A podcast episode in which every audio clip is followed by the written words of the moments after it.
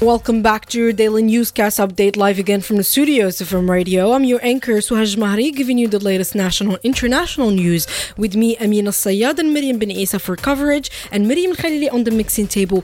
These are the headlines. More than 15, 41,000 people have been killed and thousands more injured following the Turkey earthquake. Nasser Bourita affirms that Morocco will constantly support Sudan's stability and territorial integrity. And a bit more concerning the earthquake in Turkey and Syria, the UN counts on the international community to help the victims. The Turkish Disaster and Emergency Department announced a new toll for the strong earthquake that struck southern Turkey at dawn this Monday as the death toll rose to 1,541 people, with the number of injured exceeding 9,500 people. The Turkish administration added that the number of buildings that collapsed in the violent earthquake that hit the area of Bazarcik in the state of Kahramanmaraş in southern Turkey reached 2,000. 824 buildings in each of the states of Gaziantep, Adana, Malatya, Diyarbakir, Sanulfa, and Osmaniye, in addition to Kahramanmaraş, the epicenter of the earthquake. More than 14,700 people are mobilized in the relief operation that continue in the affected areas despite the difficult climatic conditions, especially the strong winds and snowfall, and the recording of more than 120 aftershock in the vicinity of the epicenter. Turkey's disaster agency appealed for help from the international community as it concludes search and rescue operations.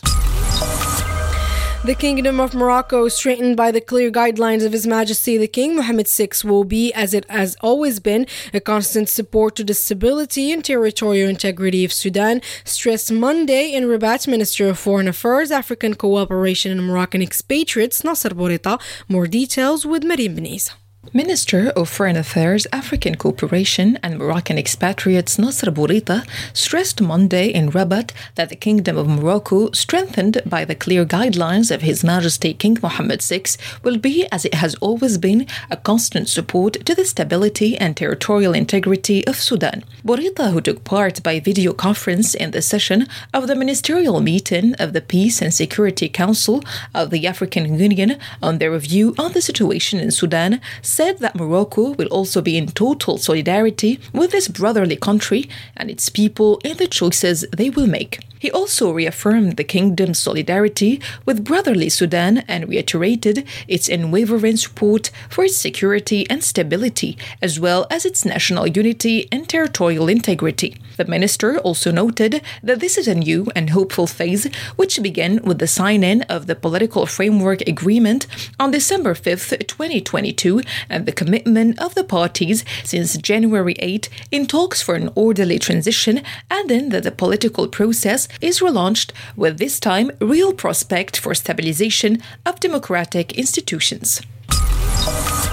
A bit more national news as the director manager of the Beit Mal Al Quds Al Sharif agency, Mohammed Salim Sharqawi, will be the guest of the MAP Forum this Tuesday, which will be held under the theme The Beit Mal Al Quds Al Sharif Agency 25 Years of Action in the Service of Al Quds and its Inhabitants.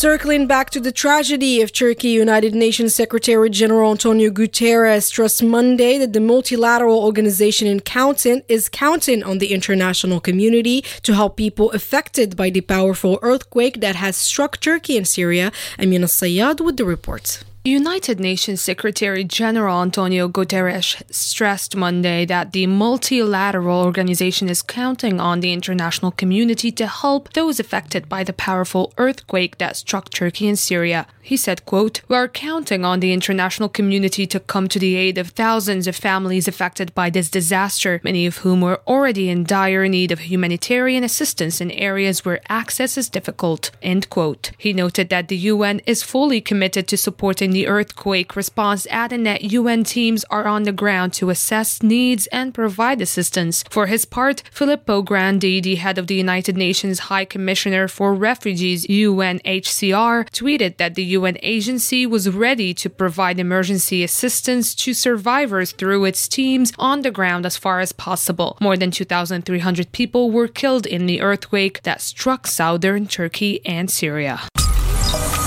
Going back further in Europe, Italy was the victim of a large scale ransomware computer attack on Sunday, local media reported this Monday, noting that dozens of private and public organizations were likely affected. Thousands of servers around the world were targeted by a cyber attack, Italian news agency ANSA reported, explaining that the hacking attack was carried out by ransomware, malicious software that blocks access to a computer's data until a ransom is paid off. Servers in other European countries, including France and Finland, as well as the United States and Canada, were also also compromised, according to Italy's National Cybersecurity Agency ACN. Director General Roberto Baldoni, quote, the large-scale hacking attack was aimed at exploiting a software vulnerability.